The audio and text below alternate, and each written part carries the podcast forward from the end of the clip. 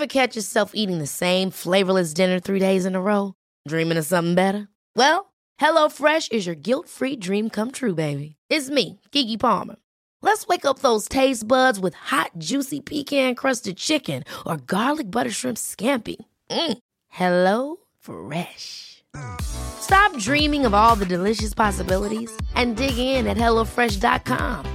Let's get this dinner party started. I'm Sandra, and I'm just the professional your small business was looking for. But you didn't hire me because you didn't use LinkedIn jobs. LinkedIn has professionals you can't find anywhere else, including those who aren't actively looking for a new job but might be open to the perfect role, like me. In a given month, over 70% of LinkedIn users don't visit other leading job sites. So if you're not looking on LinkedIn, you'll miss out on great candidates like Sandra. Start hiring professionals like a professional. Post your free job on linkedin.com/people today.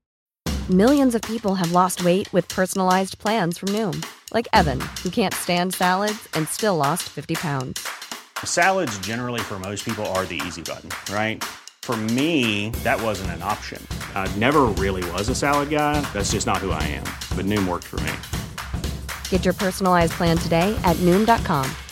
Real Noom user compensated to provide their story. In four weeks, the typical Noom user can expect to lose one to two pounds per week. Individual results may vary.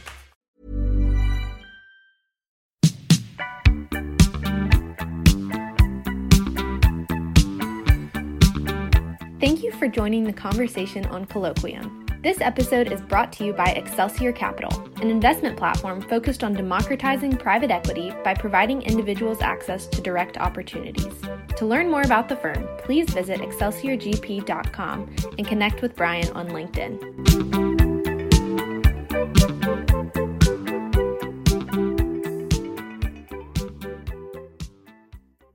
Hello and welcome to the conversation on Colloquium. Today I have Zain Jaffer with me. Zain, how are you? I'm doing great. Excited to be on the show. Yeah, thanks for joining us. So, started a company at 14, eventually got bought by a large institutional group. I'm sure there was a lot of twists and turns along the way. Looking back on it, do you think, you know, was it totally insane to do something like that at 14? Did you have any concept of what you were getting into? But with the benefit of hindsight, I'd love to learn about that story a little bit before we get into some of the other things you're working on. Yeah, people always think success is an overnight phenomena, especially when you read about how a sudden company, you know, IPO'd and had a massive outcome. Absolutely not the case. In my case, it was failure after failure, uh, and you know, a lot of uh, a lot of it, I think, came from the fact that my parents are immigrants. They they came from East Africa. Idi Amin was this dictator in Uganda, so they they came to the UK with pretty much no money and I grew up in an environment that was rough. And so to stay out of trouble, I discovered the computer and I learned how to code, learned how to design things, and also realized, oh, on these online freelancer platforms, you can hire folks in India. I had the um, good luck that my voice broke early. So I sounded older than I looked. and I just picked up the yellow pages and I started calling up local companies, convincing them that they need a website. And that was my first stint at you know trying to start a company um, and eventually um, i realized why am i building websites for local companies i should put this knowledge to use and build something myself and that's where i went from being a, you know a service agent or consultant to being a founder and i started a bunch of uh, you know internet startups i was making money through ads i would reinvest everything i had back into each project and eventually, you know, I'd keep losing everything and finding ways to beg, borrow.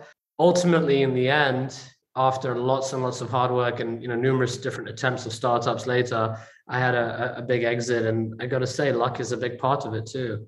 You know, there's a lot that I want to unpack in that two minute kind of statement you made. What is it about the immigrant experience that lends itself to being an entrepreneur. I mean, I see this fact pattern over and over again. My business partner is Indian, moved here when he was 11. In in your why why does that just keep popping up in these stories, these narratives we hear? I was reading about Peter Thiel the other day, uh, you know, who's also immigrated here from Europe, Africa. Yeah, and I, I'm sure these types of stories are the ones the media loves, right? So I want to caveat it with that. I think, you know, anyone can be an entrepreneur, but I think if I look at my experience, it's probably not what you'd expect to hear.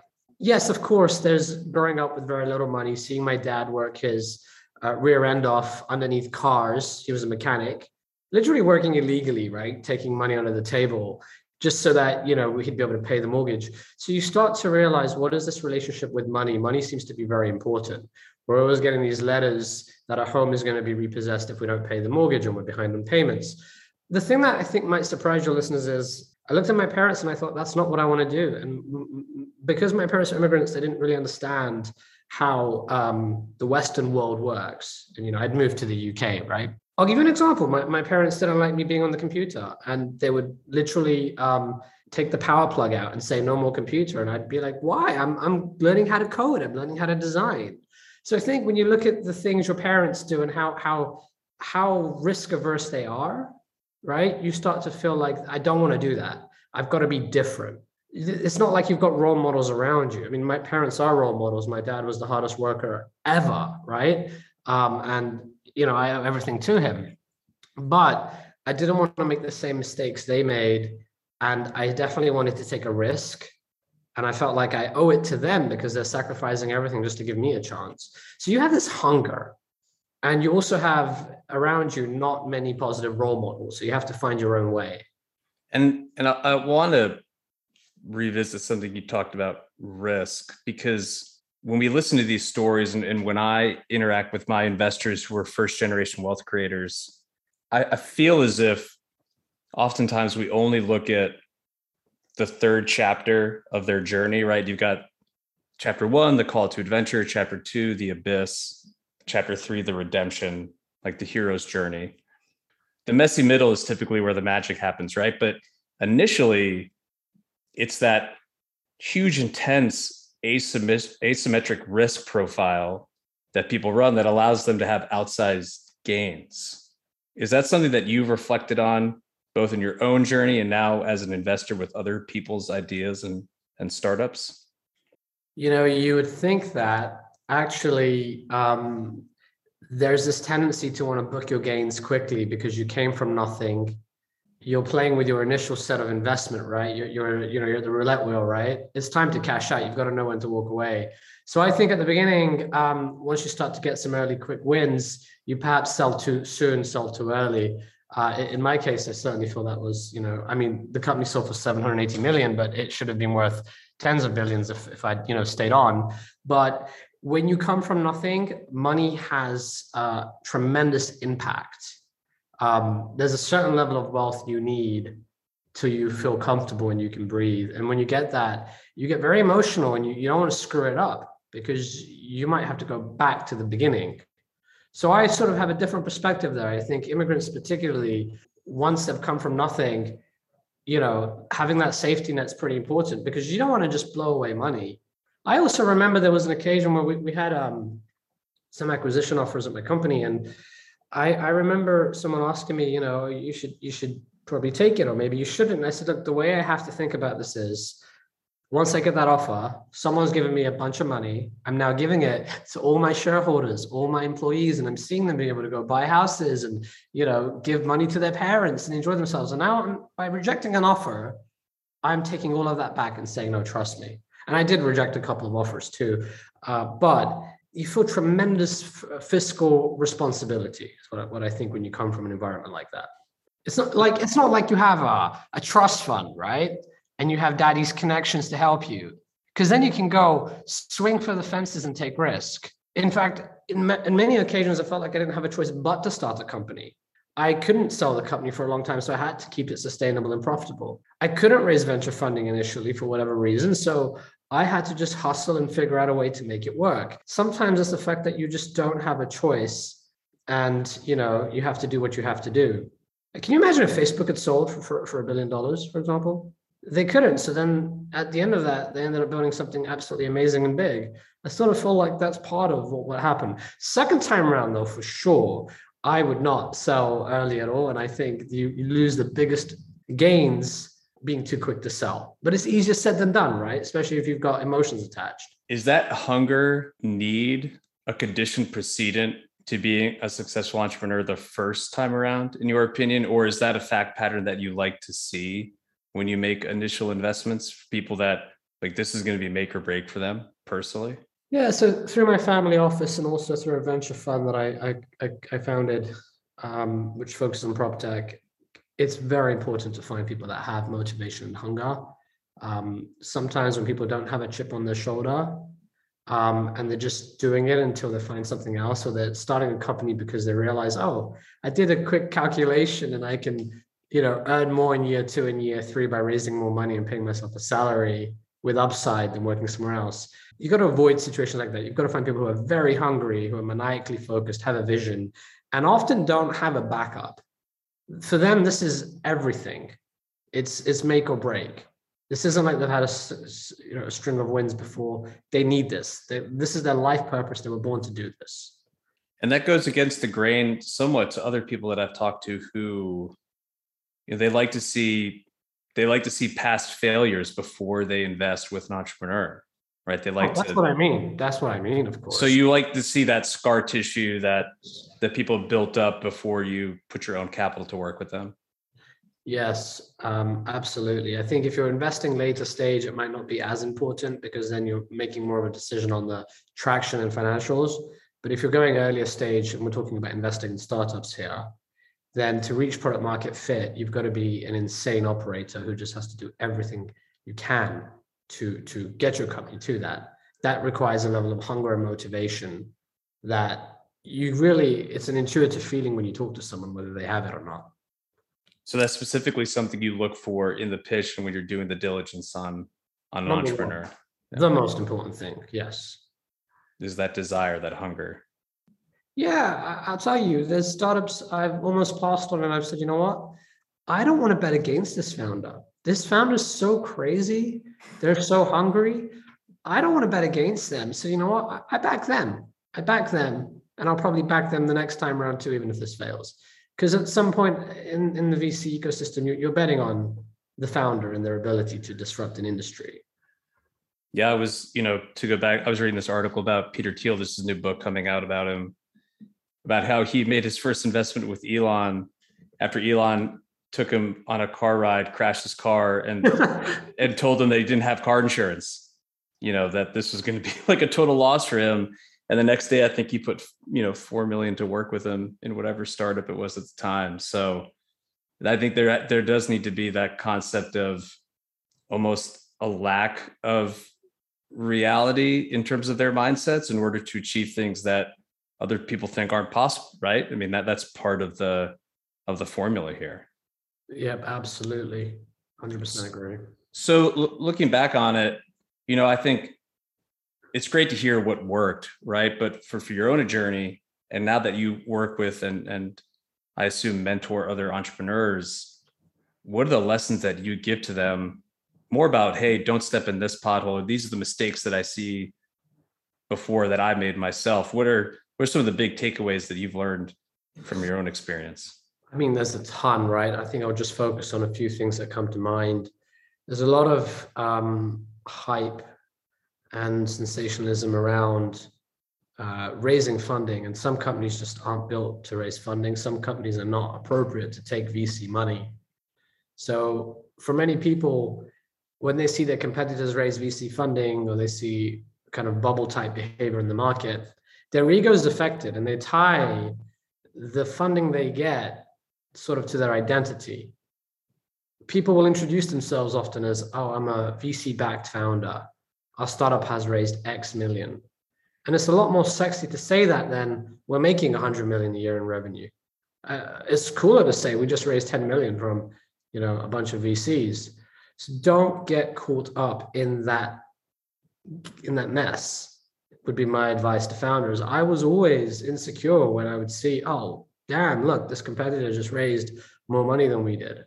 In fact, the one competitor who overtook us and is now a $30 billion public company, we were the same size when we started out, AppLovin.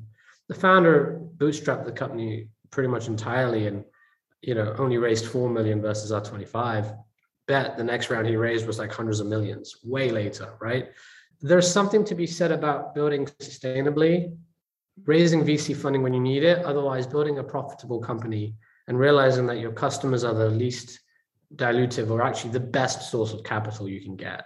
That's probably the big lesson I think I would share. There's many more, but that's the big one. Fascinating because the analog for me when I speak to aspiring real estate sponsors or GPs who want to get into my business, I tell them don't fall into this trap of what I call the square footage game or the AUM game, just focused on being able to go to your country club or your social network and say, Hey, I've got this amount of square footage under management, or we just have this AUM. At the end of the day, you need to really focus on do you have a good GP business? Is your flat is your platform scalable um, and repeatable and, and efficient?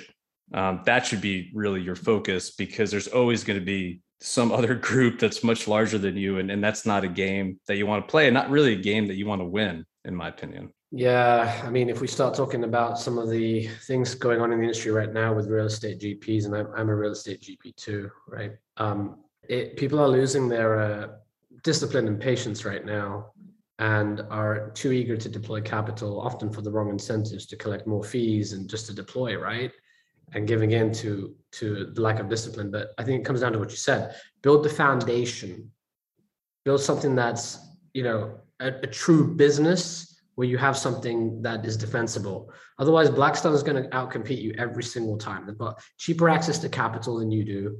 They've got a better reputation. I mean, hell, you know, they, they can afford to come in and deliver a, a six to eight percent IRR for their investors.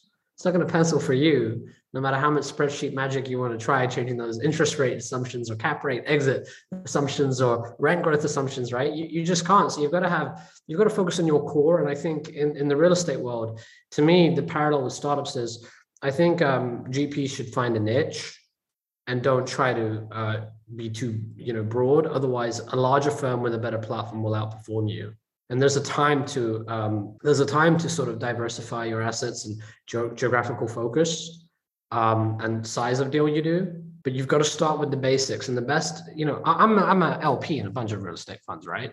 The funds that do really well are the ones that started with a niche a focus and built things the hard way up. It could be they were a property manager to start with, or they had, you know, they crashed the car literally like Elon did, right? Where uh, they're the ones having to fix all the mess their construction team made. It's the ones who who who have an operational role and then move into the investment role do really well, I think. Yeah, I, I oftentimes will reinforce to my team we are a tech enabled marketing platform that offers real estate as a product or a service to a select population of investors.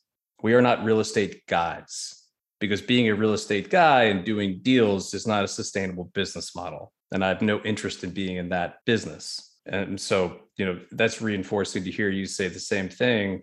But let's get, let's use that as a segue to get into, you know, obviously you're very active both on the prop tech side and just a traditional real estate GP LP investments. What is the state of play right now? You alluded to it earlier. You know, money is cheap, debt is cheap, cost of capital is low, cap rates continue to decompress.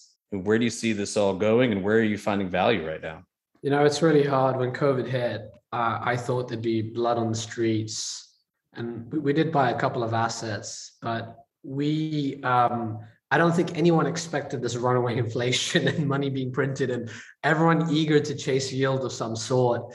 I think the opportunities are um, really down to the different asset classes. Each asset class has a different risk reward ratio right now. Some people are thinking that, you know, um, commercial office, for example, it's the best time to buy commercial office or commercial retail because it's a contrarian view. Uh, there's a lot of safety now in multifamily, and you're seeing a lot of those traditional commercial um, real estate dollars you know hospitality groups and retail groups and office groups putting more and more of their money into multifamily and chasing multifamily. It's akin to like in the venture capital world you've got you know a lot of private equity folks playing in vc right? Flooding the startup ecosystem. In the same way i think you're starting to see that too.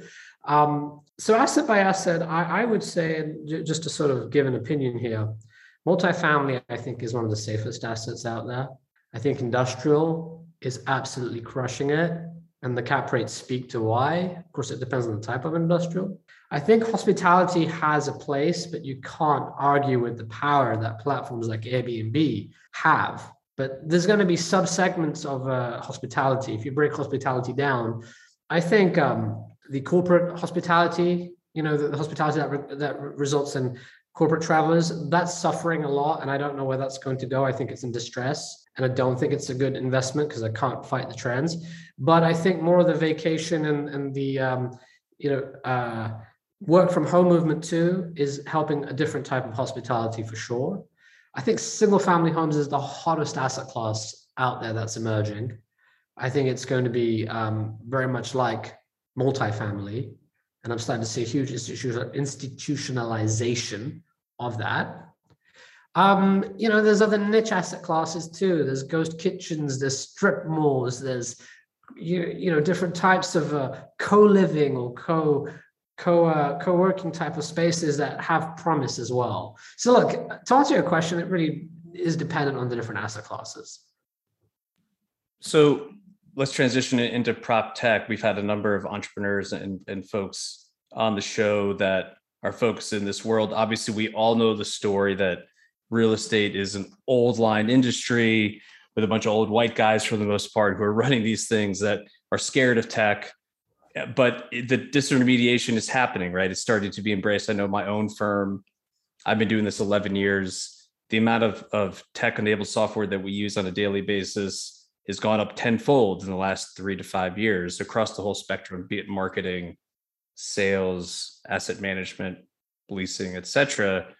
How do you think about investing into the space and and what are you most excited about today in the prop tech world? Yeah, and just to speak of some of my background in prop tech before I answer that, having started, having been an entrepreneur and also buying real estate, I just couldn't help but start investing in prop tech startups, right? I felt like I had an edge there. And so I, I run a prop tech VC fund. We've, we've made uh, about 10 investments and we've got, you know, a, a bunch more we're going to be making. I think prop tech for me is one of the best possible areas of investment in the VC landscape. I think fintech is exploding and it's done really well. But prop tech to me feels like where marketing technology was. My last startup uh, was built when apps were taking off. And when I looked at starting a company, there were like four different areas I could have started a company in. Each one of these four areas resulted in like the top three to five companies being unicorns. And I happened to just land in one of those areas. When I looked at PropTech, there were like 50 areas it's just such a big market size um, measured in the trillions of dollars, right? So across the board, um, there's a wave of innovation happening. I think now is the right time. I think uh, now is the time for prop tech. I think the doors are going to close. Actually, I'm a little bit pessimistic. I feel like the companies being funded today are the companies that are going to do really well. But three, five years from now, I think it's going to be kind of late. There'll be more consolidation happening in the industry. And it comes down to this, and these are your words, okay, not mine. A bunch of old white guys, right, who control the power right now. Well, there's a generational shift happening as the heirs to those businesses or empires come in, who's, you know, the younger son or the younger daughter comes in and realizes we need to implement tech. You know, we, we can't we can't survive based on what our parents built. If you look at any real estate fund, okay, and you ask them, how are you different? You're going to hear the same BS over and over again. Here's what you'll hear, okay? Oh, we have, you know, we have vendor relationships. There's a contractor my dad knows, and we've worked with him for decades and we trust him.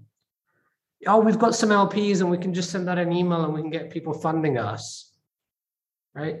Oh, I've got access to banks. All of this, none of this is none of this is sustainable.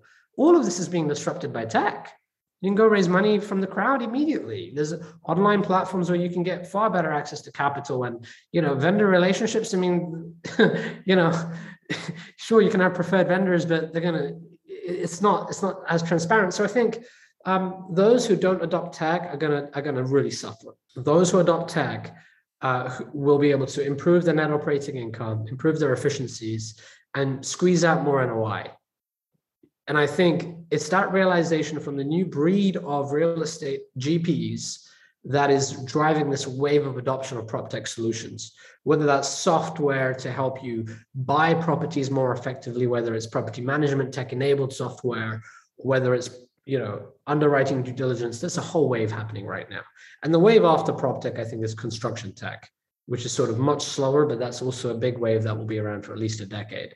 Whereas prop tech, I would say it's it's a zero to three, maybe five year window to make investments now. And that's my opinion, you know. Yeah, there's a company based here in Nashville called Built.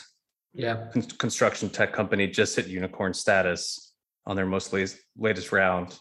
Uh, believe it's the only unicorn in Tennessee right now. Um, I mean, you're seeing it play out in real time. That what you're saying, it's incredible because that has been the old line kind of bank run business for for many many years. When you think about investing both as a into more traditional real estate vehicles and prop tech, has your mindset shifted now that you consider yourself family office?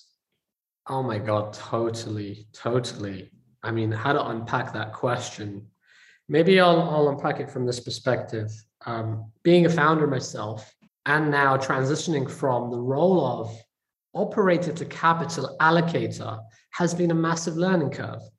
And often the assumption is once you make a bunch of money, you should go set up a family office. And I'll tell you, there are points and times where that doesn't make sense.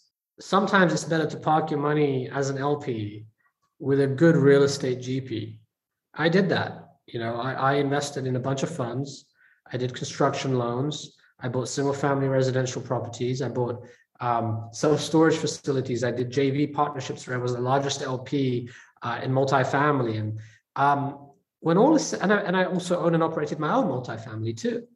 And when all is said and done, and I've exhausted myself, I just couldn't understand how is it that some of these funds I invested in are kicking my butt.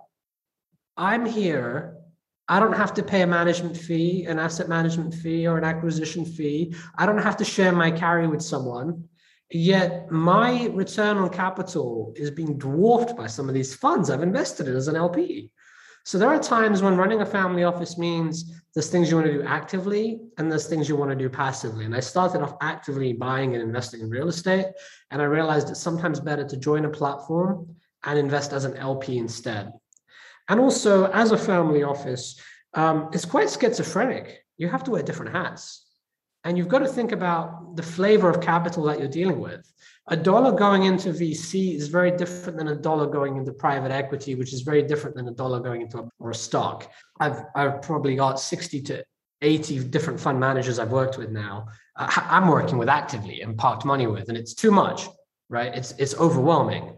But I think the lesson I've learned, and I'll give you one quick anecdote here as I talk about this, right? If you're investing in a startup versus you're investing in a real estate project, you have to wear completely different hats. And if you don't, you're going to make so many mistakes. When you're dealing with a founder, and this goes back to our earlier conversation, you're really investing in the person. Any financial projection they give you, you can throw away, honestly. It's useless. You sure as hell do not want to be investing in the person when you're buying real estate because it's about the projections, it's about what the property can deliver for you. Just the fact that you're used to dealing with founders and you're looking at the personality is a different mindset when you're dealing with a different conversation in the same day and you're looking at a real estate project. You don't want to be dealing with the charisma and the personality of the uh, real estate, you know, sponsor here. You, you, want to focus on the fundamentals. So it, it's uh, it's been a challenge and a big learning experience, and I think that's a, a word of caution to someone who thinks it's very easy to replicate and compete with some good GPs. You, you've got to build competence if you're going to do it. So this is a question that I ask everybody comes on the show that's in this space, what is your definition of a family office? You know, the definition of a family office is whatever. Your definition. My definition would be it's whatever makes you, um, it gets you up at night, it gives you a buzz, right? So for me, there's passive investments I've made, and I don't really know if you'd even call that a family office anymore. Parking money with a bunch of different LPs is one thing. But what gets me up at night uh, and gets me excited is my family office investing in things I can't get exposure to anywhere else. I can't go give my money to a wealth manager, and I, I do work with wealth managers too. You know, you give your money to a UBS or a Morgan Stanley or JP Morgan. My family office for me gets me up at night and it allows me to invest in things that are fun and exciting. And it's much more than just financial returns. In fact, if you're looking just for financial returns, running your own family office might not be the best way. You might be better off just parking it with a bunch of good GPs and giving it to a wealth manager. For me, investing directly in startups is fun. investing directly in real estate projects that I can't get exposure to generally is very fun. Investing in emerging markets like Africa, for example, right? Those are things that I might not be able to get. Investing in crypto stuff, those are things that your traditional wealth manager or family office structure might not get you as a passive investor. So for me, family office investment is a way to, for me to just get up in the morning, have some fun, and put capital in places that you know is creative and fun. And and how much of that fun for you is the ability to give back and act as an advisor and a resource to these entrepreneurs beyond just the capital, right? Uh, the the cliche of strategic capital. Is that the case with you? Yeah, hundred percent. I I realized um, if it's a broad theme, give it to an expert. If it's an area you're passionate about, you want to learn about, then go actively invest directly. Go find the right uh, small micro funds or projects directly you can invest in. And it's, it's stuff that has to get you up uh, and you're excited about and, and you know you feel like you can make an impact in. And how do you, especially during COVID, go about sourcing these type of opportunities? And how do you think about networking, not purely just deal flow and the traditional funnel, but actually building relationships in this space to get access, which I think is one of the, the, the key challenges that family office face today. To your point, information is kind of everywhere. And you know, everyone's got access everyone has the information they need or they they could input but it's getting access to those niche boutique kind of off the run deals that i think is one of the more challenging things for families and high net worth individuals today.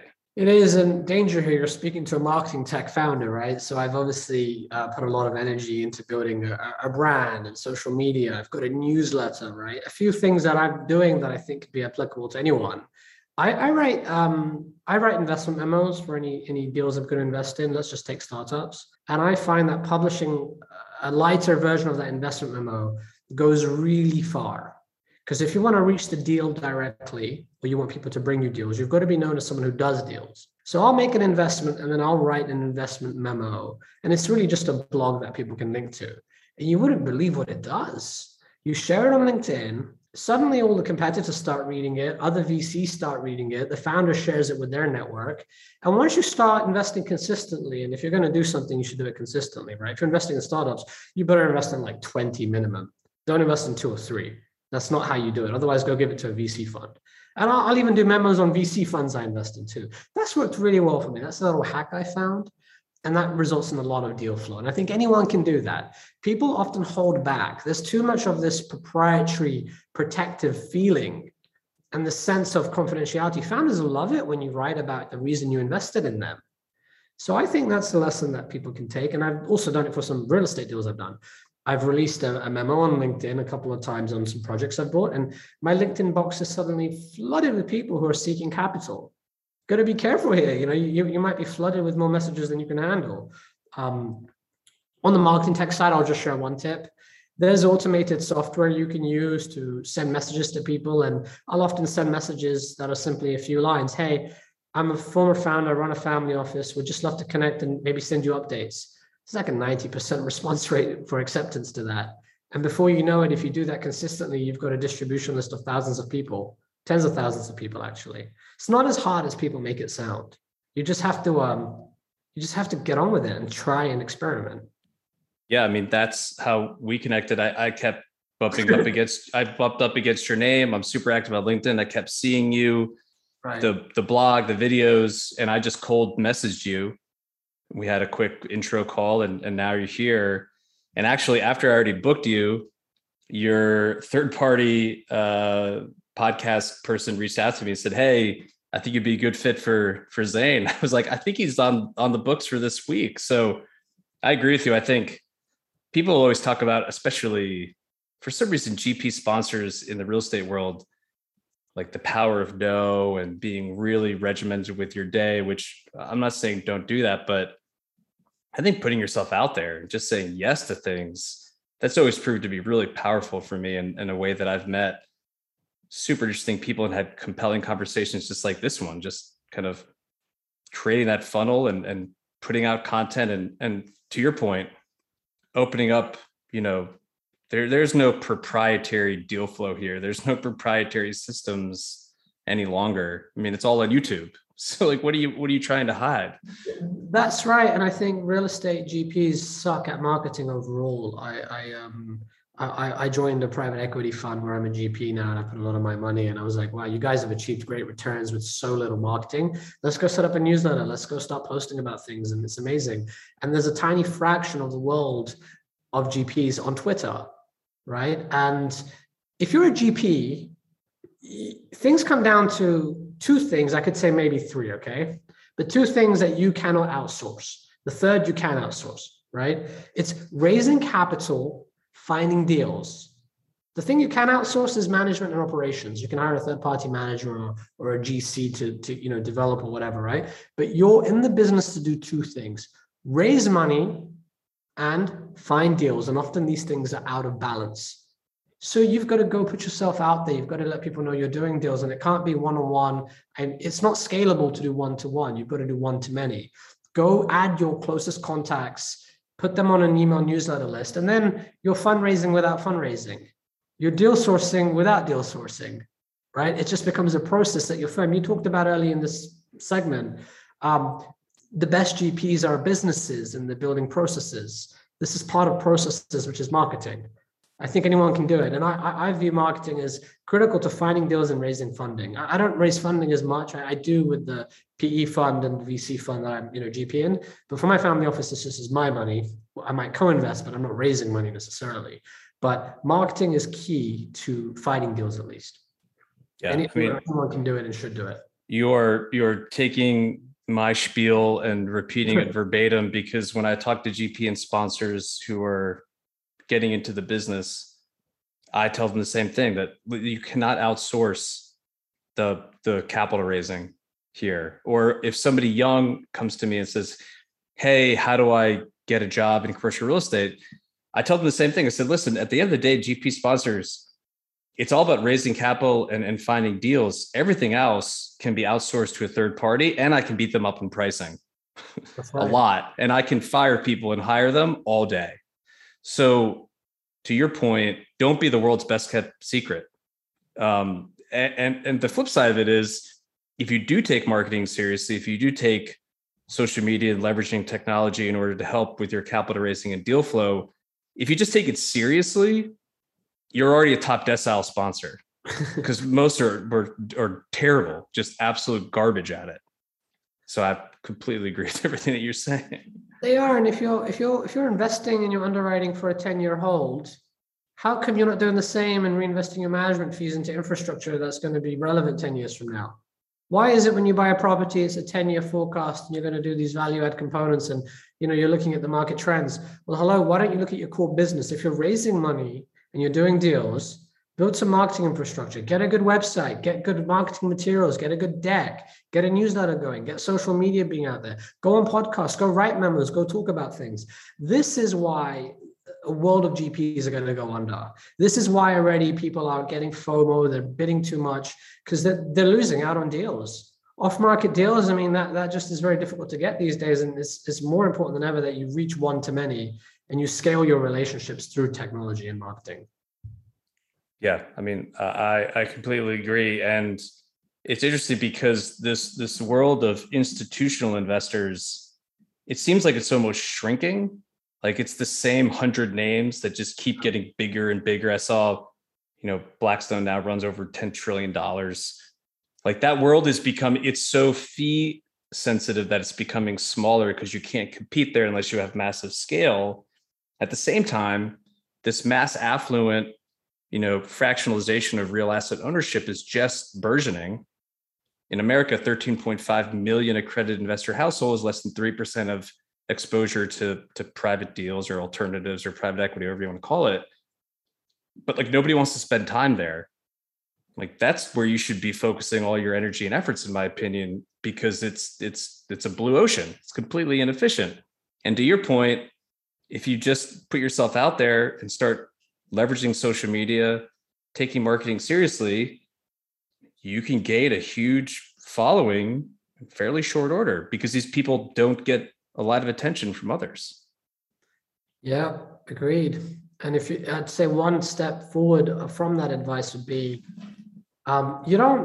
There's two, there's you can be transparent and you can talk numbers, but I appreciate some states and non-disclosure states where you, you know you don't want to put the price you paid for the asset, but you can still put things out there. The other approach, and I've seen this work well, is actually believe this or not, be anonymous. Be anonymous, but with no filter, right? Don't be worried um, about who you're going to offend on social media. Talk about, you know, anonymized your experiences with brokers, your experiences with lenders, your experiences with managers, your experiences with tenants um, people will start to follow you. And then from that, you can qualify and build personal relationships. So I've seen two approaches work to social media. And if if you're uh, if, if you want to do one the other way, you could be anonymous and that could work really well. You know, this has been terrific. I want to be mindful of your time. We're bumping up on 45 minutes. Right. But there is one thing that you talk about on on video and, and blogs that I, I do want to get into both from your own experience as an entrepreneur and now that you invest with other entrepreneurs how do you how do you factor in luck both in starting your business but also investing into other people's businesses. Luck's 50% but to be a little bit more um, to, to be a little bit more interesting than that i believe that companies have a capability to capitalize on luck. That means good luck and bad luck. If you build infrastructure and processes so when something bad happens, you can quickly set up a war room and you can evaluate the threat and you can pivot, you've now improved your capability to respond to bad luck events. Same with good luck. When luck comes knocking on your door, you open that thing and you take as much as you can and you capitalize on it, right? So I think um, when it comes to luck in startups or luck in anyone, right, it's your capability to um, pounce on luck. So if it's 50% luck, there's some people that are lucky consistently and all the time. Those people aren't lucky anymore. They're well prepared. They know how to pivot out of situations and take advantage of things. Then there's everyone else where luck really is 50%. And, you know, get unlucky, you get lucky. There was a, um, a great book, I think it's called Great by Choice. And in that book, they did a study of Fortune 500 companies and outperformers. And they found that each company had the same number of good luck and bad luck events it's how they capitalized on luck that separated the 10x performers versus the market comps or you know the low performers.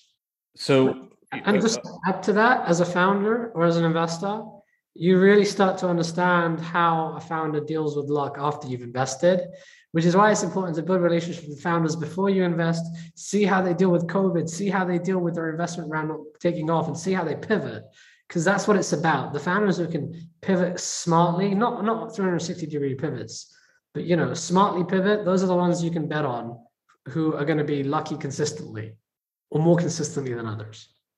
You've alluded to this a little bit here in terms of some of the media that you digest, but are there any podcasts, books, newsletters, source of information that that you digest on a daily, weekly basis that maybe wouldn't be, you know, top of mind to others, none of the like obviously the Wall Street Journal, et cetera. But I'm always interested kind of where you find information or compelling stories.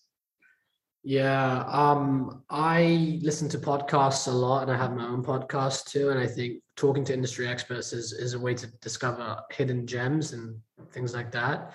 I actually read a lot of the LP reports I get. So you're the, you're the, only you're the only one based on my click through rates who actually reads the memos that we put out there. Well, yeah, because think about it. You're, you're a GP, right? You're putting thought into your thesis. This isn't like a quick little article that you published online or a journalist wrote, right? Or some poor research was done on. You've got a view on the industry. You've got a fiduciary duty to your LPs you've bought something, you're putting your intelligent view on the market. You've done the research for me. So when I read a memo or when I'm an LP in a fund and I read what they give me, and I'm assuming a lot of your uh, listeners, some of them are, are LPs and funds, right? Read those damn LP memos that come out and the quarterly reports. That's sort of the advantage of investing in certain asset classes. See what, you know, these large companies are thinking. If you invested in, sorry, any company's thinking, but if you invested in large institutions, they produce like 50 page quarterly reports. Read those. Listen to company reports too if you're on the VC side, especially um, the uh, quarterly earning reports or S1s from uh, public companies. Uh, that's what I would say. Um, now, to zoom out a little bit, the methodology of how you consume information I find is you divide it into a few different areas. For me, it's quick bursts of information, which is Twitter. I follow a couple of people and I get lots of good curated, you know, uh, nuggets of information, especially people that don't have many followers and they're trying to grow their followers. They're going to produce a lot of goldmine information. Then there's your general trade publications like a TechCrunch or whatever. And then there's proprietary sources like, you know, you've invested as an LP in a fund and you can get all of that. And then there's podcasts, which people just don't listen to enough, where there's just gold information out there.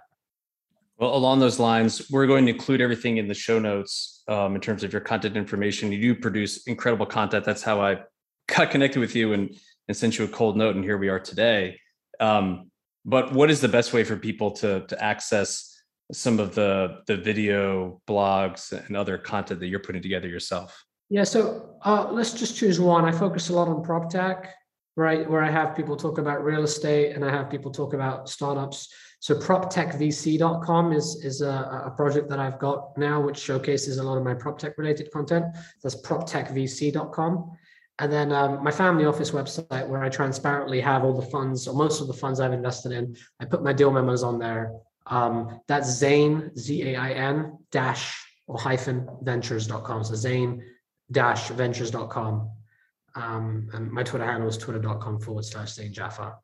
So um, yeah, that's that's one way to sort of follow what I'm doing. Well, Zain, seriously, thank you so much. I was pumped for this interview because you do put out some really cool stuff, and um, I really really appreciate your candor, especially since not many people who are now on the buy side have been on the sell side like you have, and I always think that that perspective is really powerful. So keep producing this great stuff, and you know, thank you for taking the time to share your story with us today. Thank you for providing everyone with a great platform too. Thanks, Sam. Take care. Thank you for joining the conversation on Colloquium. This episode is brought to you by Excelsior Capital, an investment platform focused on democratizing private equity by providing individuals access to direct opportunities. To learn more about the firm, please visit excelsiorgp.com and connect with Brian on LinkedIn.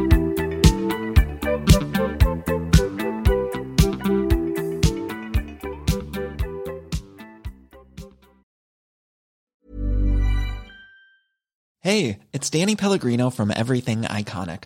Ready to upgrade your style game without blowing your budget? Check out Quince. They've got all the good stuff shirts and polos, activewear, and fine leather goods, all at 50 to 80% less than other high end brands.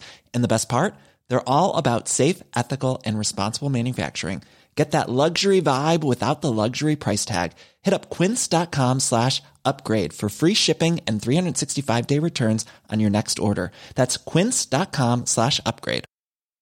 Imagine the softest sheets you've ever felt. Now imagine them getting even softer over time. That's what you'll feel with Boll and Branch's organic cotton sheets. In a recent customer survey, 96% replied that Bowl and Branch sheets get softer with every wash. Start getting your best night's sleep in these sheets that get softer and softer for years to come. Try their sheets with a 30-night guarantee. Plus, get 15% off your first order at bollandbranch.com. Code BUTTERY. Exclusions apply. See site for details. Mom deserves the best, and there's no better place to shop for Mother's Day than Whole Foods Market. They're your destination for unbeatable savings, from premium gifts to show-stopping flowers and irresistible desserts. Start by saving 33% with Prime on all body care and candles. Then get a 15-stem bunch of tulips for just $9.99 each with Prime. Round out Mom's menu with festive rosé, irresistible berry chantilly cake, and more special treats. Come celebrate Mother's Day at Whole Foods Market.